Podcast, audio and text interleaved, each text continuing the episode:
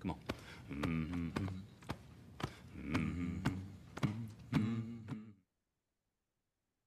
Hi, guys. Welcome to another episode of the MSL Podcast, episode 22. Um, I'm your host, Mark Unicelli, And I'm Amalia Wampa. and today we're joined by Jawad Yatim from the Massachusetts Pirates. Um, Jawad, thank you for being here. We really appreciate it. Oh yeah, thank you for having me. Uh, it's always appreciated and, and glad to be here. So, uh, Jawad, um, to give people a context, what's the difference between uh, arena football and uh, normal uh, American football?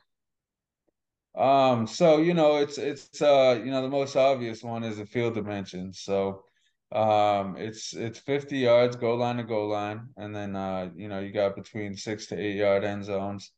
Um, obviously that differs from the outdoor game as as the uh, outdoor game is is 100 yards goal line to goal line, uh, 10 yard end zone. So, uh, that's the most glaring difference. Uh, you know, there are, you know, um, and then the other one is, um, you know, the amount of players on the field. So normal football is 11 on 11 outdoors, and um, and you know we play eight on eight.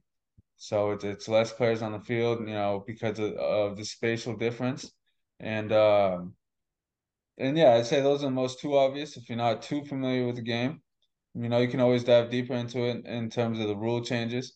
Um, you know, like uh, you'll you'll have high, uh, you know wide receivers in high motion. High motion is when you know the receiver attacks the line of scrimmage prior to the snap. You know, and you know they're running towards the line of scrimmage. You know, prior to the ball being snapped. You don't see that outdoors. Outdoors, there are motions, but they're more lateral. You know, they're not, um, you know, you know, vertical. You know, so to speak. Um, and then just some other, you know, minute details that are different, um, just in terms of the rules. But uh, I'd say those are the most obvious, you know, differences that you'll notice. And the goalposts. So the goalposts um, in, in arena football are more narrow. You know, they're not as wide as, as the outdoor game. And you know, we we we obviously know that you're you're based in Worcester, Massachusetts. That's where the Massachusetts Pirates play. But I wanted to know um who you are first. Uh, who is Jawad Yatim, and um what was the path that led you to own an arena football team? Yeah, I mean, um, yeah, I mean, I grew up in Massachusetts. Uh, you know, I mean, in terms of arena football, um, you know, me me being from here, me being from Massachusetts is the reason that our team is in Massachusetts. Is uh, you know, I wanted to keep the the organization local. You know, I want to represent. Uh, you know, I want to be able to represent my home uh, state, and um, you know, do so in the game. And and yeah, you know, I played two seasons of arena football, um, and that's really what you know kind of exposed me to the game. You know, on a deeper level. Um, you know, I was very vigilant during my playing days. So, you know, just seeing the operation and, and how teams, um, you know, moved on a day-to-day basis, you know, kind of kind of got some ideas. You know, th- that's what really generated the ideas, you know, running through my head and and uh, you know, quickly realized that that, you know, uh, you know, we were able to do this as well, you know, from an ownership standpoint, from an operational standpoint. And uh, you know, there wasn't a team in New England at the time um, you know, and and uh, as of right now, there isn't another team in New England, so you know we saw an opportunity and uh, decided to go for it. Uh, that's all pretty interesting considering, I mean, I don't know that much about you other than your professional bio. Um, but I was just curious, some people's missions, I guess you could say, and desires for their career change as they progress up the ladder. Would you say that um, what dro- what drove you to begin your career is the same thing that drives you now, or has have your passions changed, or what's your feeling with that? it's all it's all the same. Uh, it's all the same. You know, for me, just being able to build a resume within the industry. Um, you know, I, I don't think there's any better way than just being, you know, pretty much thrown into the fire and experiencing it, you know, in real life.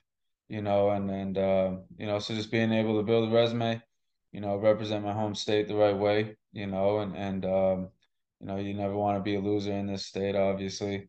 You know, it's it's you know, the culture is really built on winning championships and winning and um, and we want to follow suit with that. So, you know, a lot of the motivations, um, you know, that I had when I first started the organization, uh, you know, they're they're still here today, and and that's what we run on.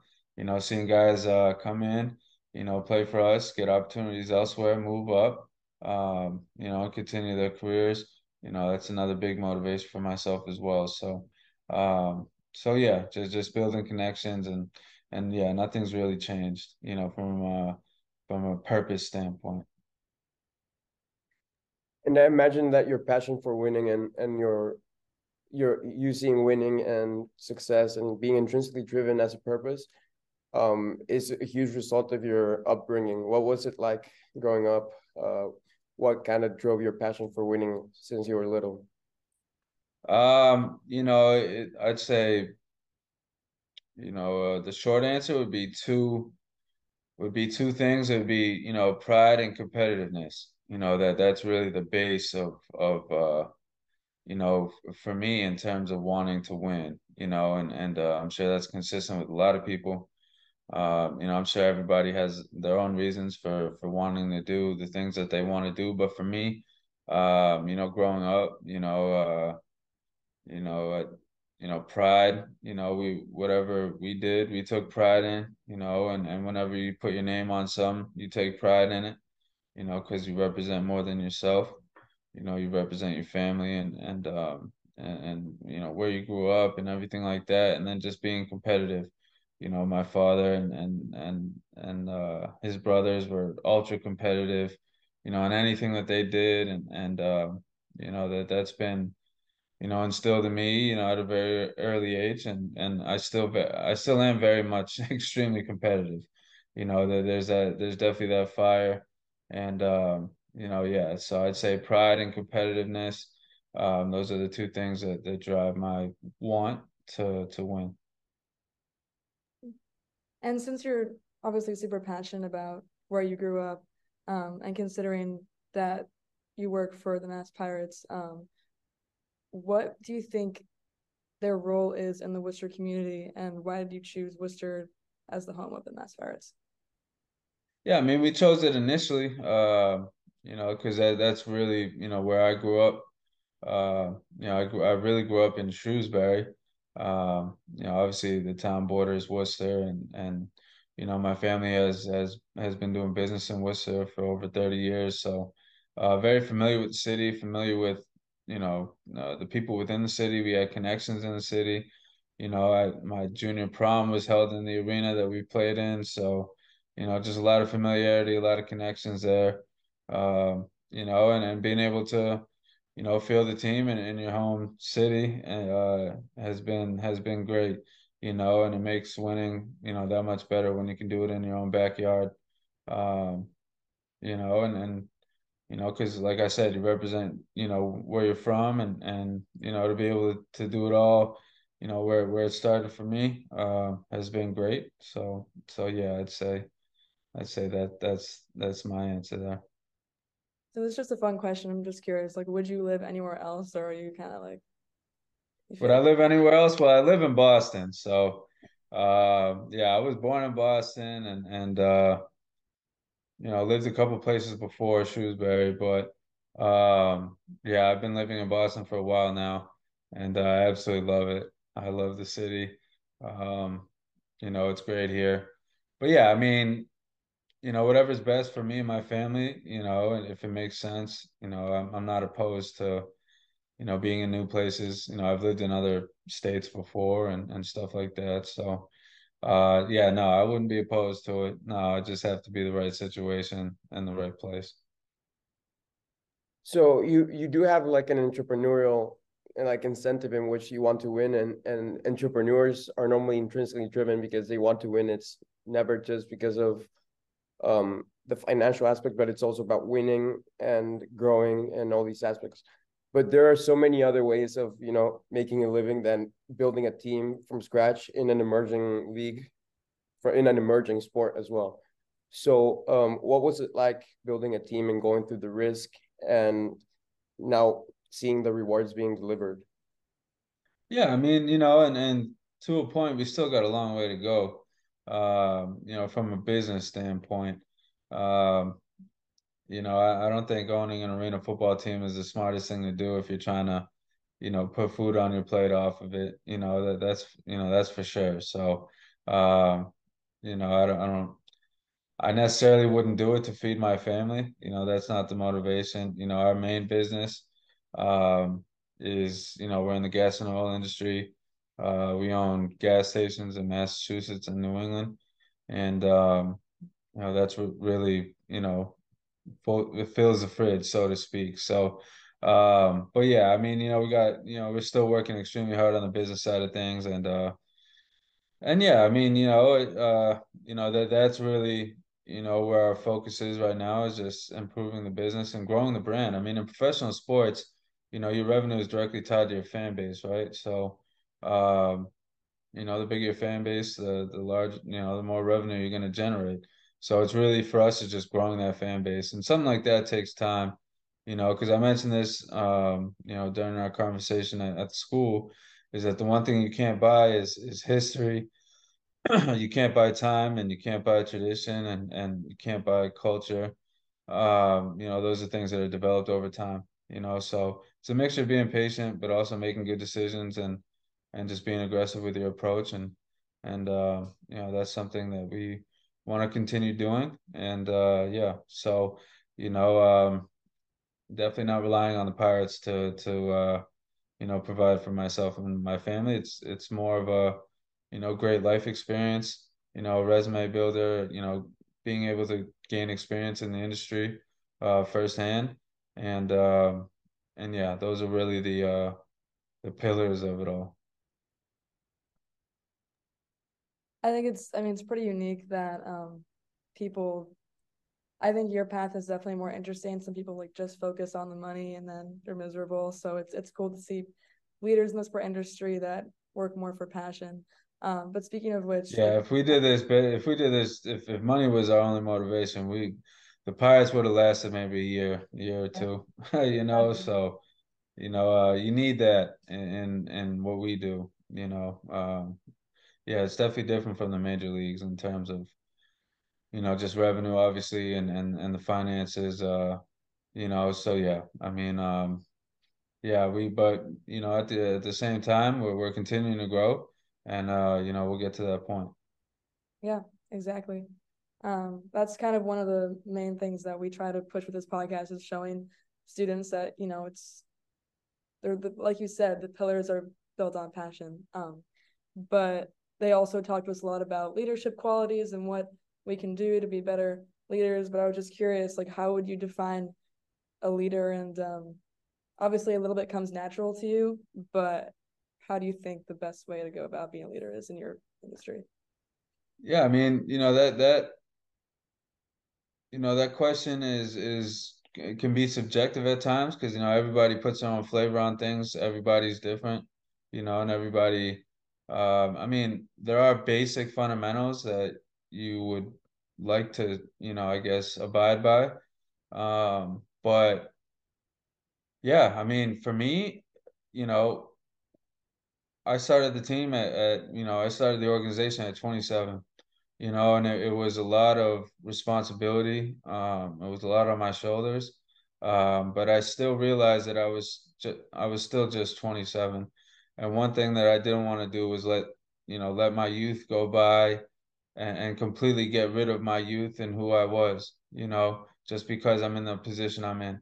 You know, obviously you got to be responsible and and you know you got to hold yourself you know in a certain manner but at the same time i wasn't going to let my you know i was i wasn't going to let those years go by and, and just not be who i was because of the position i'm in so i made sure to stay true to who i was you know but do it in a in a way that you know uh, allowed me to to run the organization and and everything like that so um, yeah, I mean, I, you know, I put my own flavor on things. I am who I am, and and that's how. And I'm not going to change because I don't feel like waking up and being somebody else every day. Um, you know, there is a political aspect to it in the sense where, you know, uh, you got to be politically correct. Um, you know, more so than not. But at the same time, you know, I like being myself, and um, and that's not going to change. You know, like I said, I don't feel like waking up and being, you know, not me. Um, so I am still myself. You know, um, I'm you know, still younger than than the rest of my peer, peers that are in my position uh, at the moment, and um, you know, so maybe I kind of do things in a different manner. I, you know, hold myself, you know, a little differently just because, you know, I come from a different generation than, you know, the people I, I work with at my level. And, um, and yeah, but I'm just, yeah, I, I, I it was easy for me. I, I was just to be me. And if it worked, great. You know, if, and, and if it didn't, you know, at the end of the day, I can go to bed and, and know that, you know, I was myself you know, and, and for me that's important. So so uh one of the ways that you lead, obviously you're a very authentic person and a very authentic leader. And um you you tell a lot of you tell a lot about yourself through the example that you set during those, especially the early years of building an organization. The effort that you have to put in is massive. It's I imagine that the first couple of years at the Mass Pirates were uh extremely time consuming. Like no no such thing as a nine to five. No such thing oh, as oh, yeah. as a balance, right? Even just in the sports industry in general. I mean, there's. I mean, you know, maybe contractually it might say nine to five or or whatever. You know, you're forty hours a week or whatnot. But you know, if you want to be great, you know, doing what everybody else is doing isn't isn't the way to go about it. You know, uh, at least that's how I feel you know, I feel like you got to go above and beyond to get different results, you know, than the norm, right? You got to do different things to to do different things, right? So, um, yeah, I mean, the the first year, you know, was was you know, it, it wasn't easy, you know, but that goes for any business. You know, it's always your toughest year. It's your most expensive year.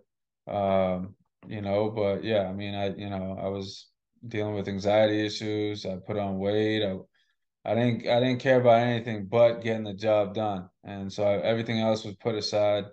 You know, my personal life, my health, you know, everything. It didn't matter at that time. You know, the only thing that mattered was, hey, I'm gonna I'm gonna get this done, and this is gonna happen.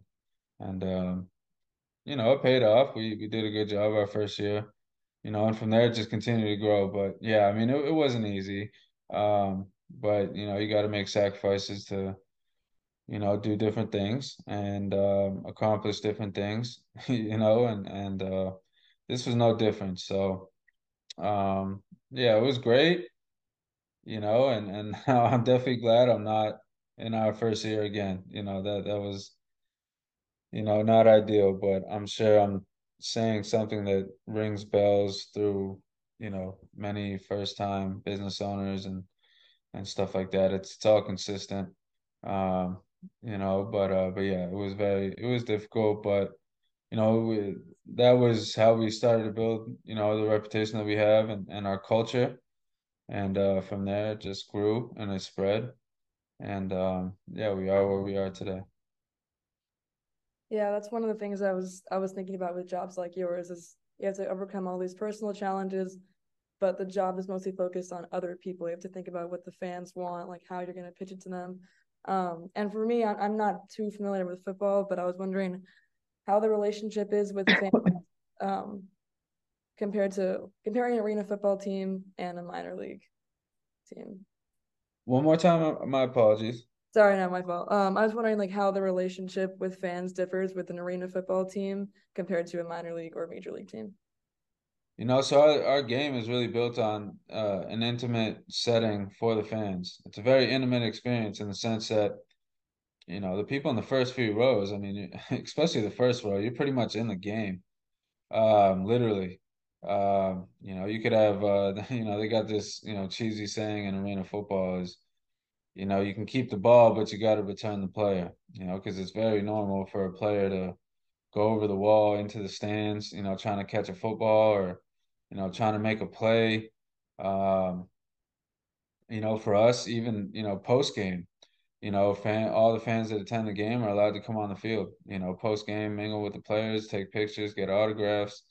You know, and and uh, you know, we want to make it a very intimate, you know, setting for our fans, a different experience, something that you know you might not be able to experience at at a at a major league game or or you know different sporting events. So um, yeah, we try to be very accessible with the fans. I mean, prior to kickoffs, you got players, you know, along the wall, you know, chatting it up with fans and being interactive. You know, that's something that we pitch to our players is, you know, we want you guys being interactive with the fans. Um, you know, we want our fans leaving, you know, the game knowing who you are, um, and being, you know, that much more familiar with you as a player. Um, and yeah, but it, it's very intimate. You know, everything is a lot tighter. You know, um, I'll I'll stick to speaking, you know, in terms of football, but you know, the outdoor game, um, you know, even if you're sitting first row, you're probably still about, you know, 30 yards from the field, you know, so uh, but first row for us is you're you're right there on the sideline. So, you know, it's very tight, you know, the fans are on top of you. And uh, yeah, you know, it's it's a pretty cool experience.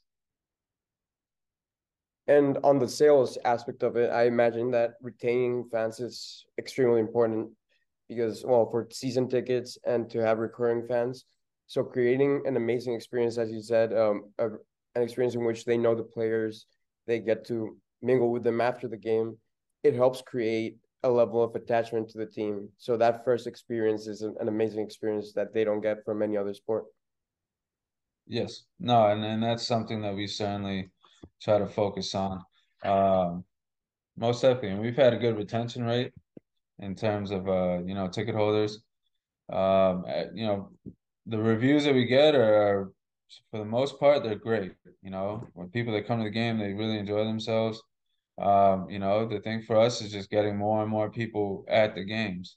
You know, it's eh, but once they're there, you know, they seem to enjoy themselves and and um, yeah, you know, so we've gotten great reviews from the people who've attended our games. It's just really, you know, getting more and more people there.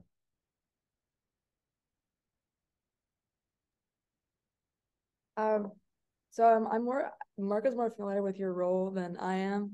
Um, but I was just, I am familiar with the fact that you kind of play a lot of, you manage a lot of different working parts.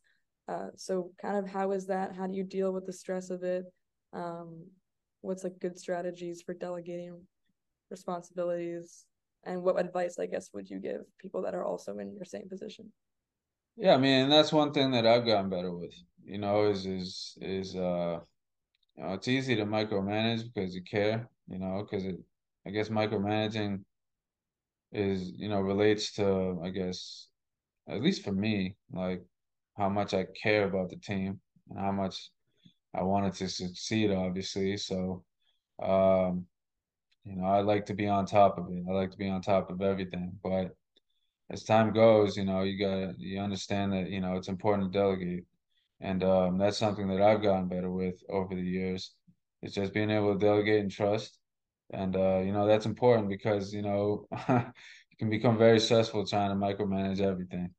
Um, you know, and it, it can, you know, for me and, and everything I say is really based on my experience and how I feel about it. But you know, micromanaging can be, you know, at least for me, it wasn't. You know, it could at times it, it just wasn't good for my health and just constantly stressing over every little thing. You know, um, you know, I don't feel is is the best route to go. But yeah, I mean, you know, there's a balance there. You know, between being able to micromanage and stay on top of everything, and then being able to delegate and trust. You know, that that's an important balance that you have. You know, at this position uh, you know, really any leadership position.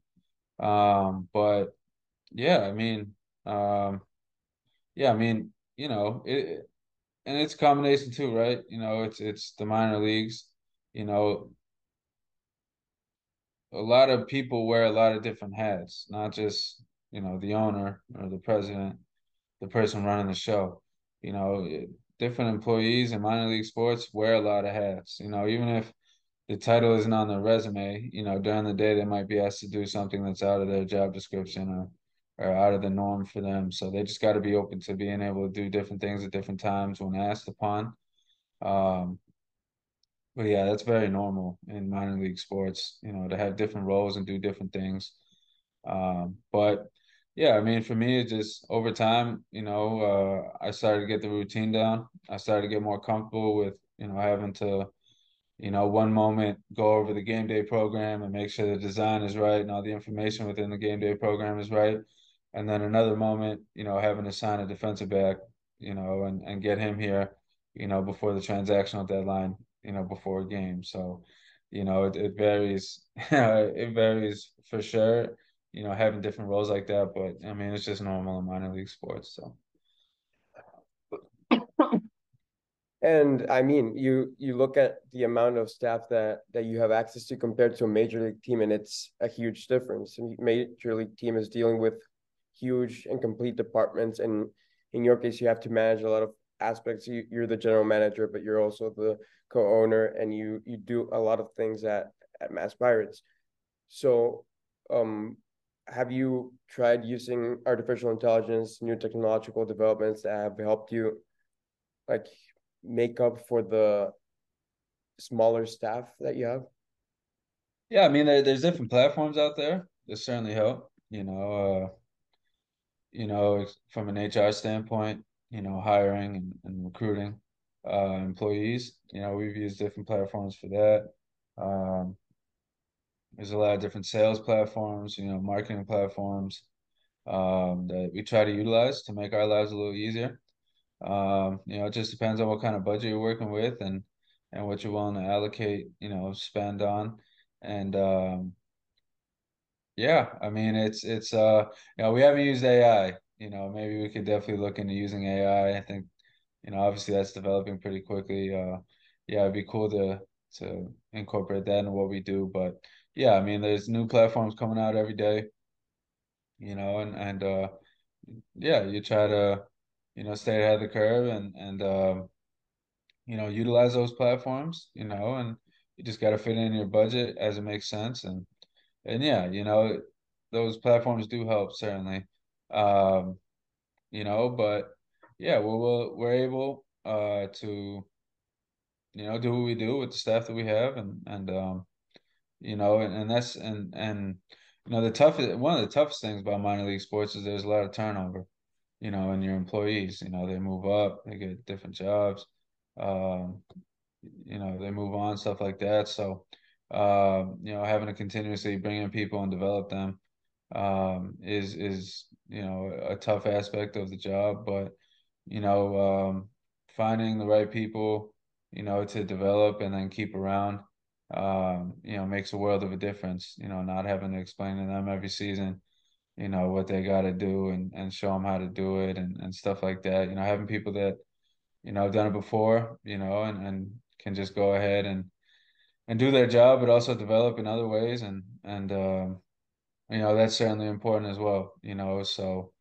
um yeah it's just finding the right balance of of the correct staff that you want to take care of and keep in place and and develop and then you know i wouldn't say I, I don't want to use the word expendable, but you know, you got different positions that, you know, if, if there is a rotation there, if there is high turnover at that position, you know, you're still still able to get by, you know, without slowing things down too much, you know. So I hope I use the, right words there, but yeah, um yeah, I guess that's that's a balance and and a part of the process that you you know you got to do well with um, you know, to kind of counter counteract the you know the smaller staff that you, that you'd have. Right. And one of the last questions we have, you've basically answered this in small pieces throughout all of your um, answers, but uh, we are just wondering, like one of the things that people probably think about when they meet you is like, how do you turn the vision of owning an AFL team into reality? Like, what is the one of the or one or two crucial things that people should keep in mind when like starting a dream like that from scratch? Yeah, um I mean, there, there, you know, uh, I'd say a good part of it is just saying, you know, let's go for it and doing it and jumping in, you know, with two feet, not necessarily knowing exactly what might happen or, or how things might go. Because a lot of it you don't learn until you do it, you know you can read all the books you want, you can take all the classes you want, but until you do it, you know, you're not gonna really kind of know how to maneuver. You know, uh, you can have an idea, but you know, there's a lot of little things that happen that you don't anticipate, especially early on. You know, expenses that you didn't anticipate. You know, um, and you know, a lot of what, at least in the beginning, you know, to to get you know good at what you do, there is a trial and error period. You know, from a marketing standpoint, um, you know, from a you know a hiring process standpoint, you know, from just kind of you know understanding you know what kind of personalities you want in your in your company and at what positions you know does having a certain type of you know personality and characteristic benefit you and, and what positions it might you know derail you. Um you know there there's a yeah and, and then also learning hey you know how can we save money here? How can we save money here? Um and just learning kind of the little tricks of the trade you know that just comes with experience you know and having good people around you um you know and having you know some mentors around you that have done it before. Um, and that's one thing that's you know that I've found important for myself you know and and and this is just me but you know you, get thrown hundreds and you know thousands of opinions. You should do this you should do that. Maybe you know you, you should look at doing things this way you know for me it's it's you know blocking out the majority of those opinions and listening to the ones that I value um, that's a skill in itself, you know, kind of being able to ignore the noise, Uh, because uh, you'll go crazy if you try listening to everything that everybody tells you, you know. So I just really listen to people who've done it before, who have been in this situation, um, that, that have been in a market that's relatable to mine, because that's a that's a big thing too, you know. Um, a lot of how you know your team grows and a lot of, of how your team does is a lot of that's based on the market that you're in as well. I mean, every market presents different challenges, you know, different benefits, different uh, cons, so to speak, and and being able to maneuver within your market doesn't necessarily it, it doesn't always translate to other markets, you know, and and so just really understanding the market that you're in um, is super important, and you know, relying on those who have done what you've done and and relatable markets, you know, that you're in um, you know, I try to really kind of hone in on on what people I listen to and what opinions I take, you know, seriously, and which ones I, you know, I guess indulge in.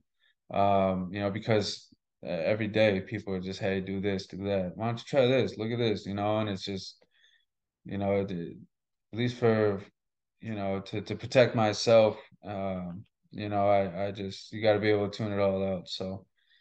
Uh, I don't know if that answered your question, um, but you know, I uh, yeah, that that's kind of how I think about it. And uh, there's there's something I, that I really want to know, and it's since you you're in the position of hiring people, you're in the position of you know, you, as you said, you have a lot of turnover, and then you see people go and move on with their careers. What are three qualities that you recommend, or that you have seen in common between the people that are successful and that are people who are disruptors in the sport management industry and the rest? What differentiates the successful ones? I mean, the best employees that I've had have just, you know, worked hard, you know, um, put in the extra hours, you know, and, and as cliche and as simple as that sounds, I mean, that's reality. You know, they're the ones that are willing, you know, to to do what's needed to get the job done you know, and and uh, it might not fit under the job description. It might not. It might be, you know, doing hours that are beyond what's in your contract. But you know, the people that are willing to listen, that are willing to, uh, you know, to work extremely hard and stay dedicated and loyal to to the cause. You know, those are the ones that I, you know, that I uh, truly value and that I really want to have around me you know, those type of people I want around me and, and the organization. Um, you know, because you know, not everything is always great, not everything is always good. So in those moments where, you know, things get a little tough, um, you know, maybe not, you know, maybe less than ideal, you know, you, you rely on those people to come through for you, you know, at times where others might fold or others might, you know, check out or whatnot. And uh, those are the ones that are really you know those people are the are the backbone of, of what you do and, and the backbone of your organization. And uh, so yeah just finding finding loyal people people that work hard um, people that are, are open to you know maybe doing things that you know might take up more of their time or you know, might not be something that they're interested in, you know, but just hey, being down for the squad, man, being down for the team. You know, those are the, that's the main quality that that I rock with and that I value. And lastly, I would like to know if there's any question that you wish we would have asked you and how you would have answered that question. Uh, I've actually never been asked that question. Uh, I'm not sure. I don't think so. I mean, you guys asked some great questions. Uh, you know, and and yeah, I mean that's a good question to ask. You know, you got me stumped. Um, yeah, I mean, I, I wouldn't. You know, I mean, you know, I'm doing this for you guys. You know, I'm doing this for you. You know, and and uh, I'm open to providing any kind of insight that I have. You know, from my experience and my opinions. And um, yeah, so I guess my approach is I'm down to answer any questions you got, you know, and and uh, yeah, so that, that's my approach. It really wasn't a question I was hoping you'd ask. You know, I was really down to answer whatever questions you had for me. So, and well, there, there's actually one more question, which is how can people learn more about the Massachusetts Pirates, uh, connect with you, learn more about you? Yeah, I mean, you can always visit our website at www.masspiratesfootball.com. Um, you, you can visit visit our social media uh, pages. You know, our, you know, Mass Pirates on Instagram, um, Mass Pirate, Massachusetts Pirates on Facebook, Mass underscore Pirates on Twitter, um, you know, and so on. Um, you know, that'll help you keep you know keep up to date with what we got going on. And we're actually in the process of uh, you know, finalizing our arena lease, um, you know, and announcing, you know, future plans for the organization. We plan on doing so uh, by the end of the month. So we're excited to do that. Um, yeah, so some exciting announcements ahead. Uh, but yeah, stay tuned and and um, yeah, stay following us. So. Yes, and the 2024 season of the AFL has had the soft launch in in Vegas, right? Recently. Yeah, we're in the IFL. We're in the Indoor Football League. So we compete in the IFL, which is the highest level of arena football in the country. Um, you know, they got teams all over the country. We just added Jacksonville this year, San Antonio. Um, you know, you got a couple expansion team, expansion teams that I'll let the league elaborate on for 2025. But yeah, I mean, uh, you know, we we are frequent visitors of the West Coast. Um, the Southwest and the Midwest. You know, so um, yeah, I mean it's uh, you know, we got teams everywhere. It's an exciting product. Um, and definitely be on the lookout for us. You know, our games will be televised on NESN as always, and the league also has a uh, you know television deal with CBS Sports Network. So, um, yeah, good things going. Um, but yeah, stay tuned, pay attention. You know, and and uh, you know, We'll, we'll keep doing what we do. Thank you so much, Jawad. It's been a pleasure. All right. Thank you. I appreciate you for having me. Thank, Thank you. you. Okay, real quick. Hey. Hey, so this is like post interview right now. Um, it's actually we're gonna start talking about math. Math. So we're end up. Yeah, I don't think we're we're we're at that level, but that's no. sorry. Uh, but um, we're in Isenberg. We're not gonna be at that level. no, but we're we're happy to be back. Uh, we had a whole month. We've had a lot of, of happening in our lives, you know, really good things. Um, yeah, really good things. Um, I've got an internship, uh, the same internship I had over the summer. Navigate. I'm staying with Navigate. If you didn't see my LinkedIn post about it, I am staying for the rest of the win, uh, the the fall semester. I've really enjoyed it and learned so much. Uh, what are you up to, Molly? Well, my personal life is practically a sitcom, but academically, um, I'm the president of the climbing team this year, which takes up 90, 91% of my time. So it's definitely been been a challenge, but it's been more rewarding than it has been taxing. So I'm really happy about that. I'm also working at the new climbing gym that's opening on campus. I'm going to advertise right now. It's open, uh, not yet, but it will be open in the next few weeks um, to anyone who has a membership at the rec. You can climb there for free. So stop by. Me and my friends all um, route set there. Yeah. Yep. Mark is gonna be there. There's gonna be a cafe, gonna be a place to sit, hang out. I'll probably be there ten hours out of the week, maybe more than that actually. So um, catch us there. Network with with the climbers. Ne- yeah, I mean, I don't think any of them have LinkedIn's, but you can Just network you. on our Insta. Just I don't know. But yeah, so check that out if you want to get into climbing. Yeah? Oh, are you a part time student or or full time No, student? shut up. I am not gonna drop my class, so I'm gonna try my best to be a full time student. Please, please, please. Sensitive topic. That's that. I think that was no le- OL off limits. I'm trying so hard. Journalism is so hard. I I miss just Isenberg classes, but Just as Isenberg is the best. It is the best. Um, I know. But it is the best building too. But um, guys, stay tuned. We are gonna have more more videos, more podcast episodes. We want to dive deep into what uh our like other club members were up to during the summer. Look at their internships. So all of that is in the in the works. Um, and thanks for watching this video. Thanks, Jawad, for you know joining us. It was a great interview, and it was great to get a perspective from an arena football uh, league uh, owner. I didn't know what that was before this podcast. Yeah, and it's and, and it's like it's a great opportunity for for you know UMass students to kind of learn more about businesses in the area. This is in Worcester, Mass. So yeah, uh, it's been a great opportunity, and yeah, see you guys around uh, the corner. We're gonna be podcasting still. So yeah, Halloween's coming up. Yeah. Any costume? Oh yeah, Uh, three. Yes. oh, you have three? Yeah. Yeah. Can you say the ones that are not secret? Um, Elle Woods What's that?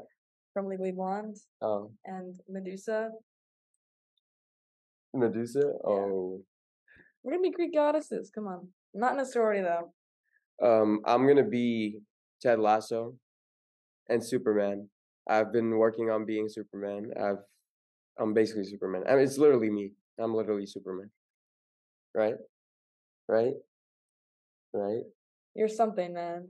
You're something, man. I don't know about Superman. You're a man. I am the man. See you guys. Bye.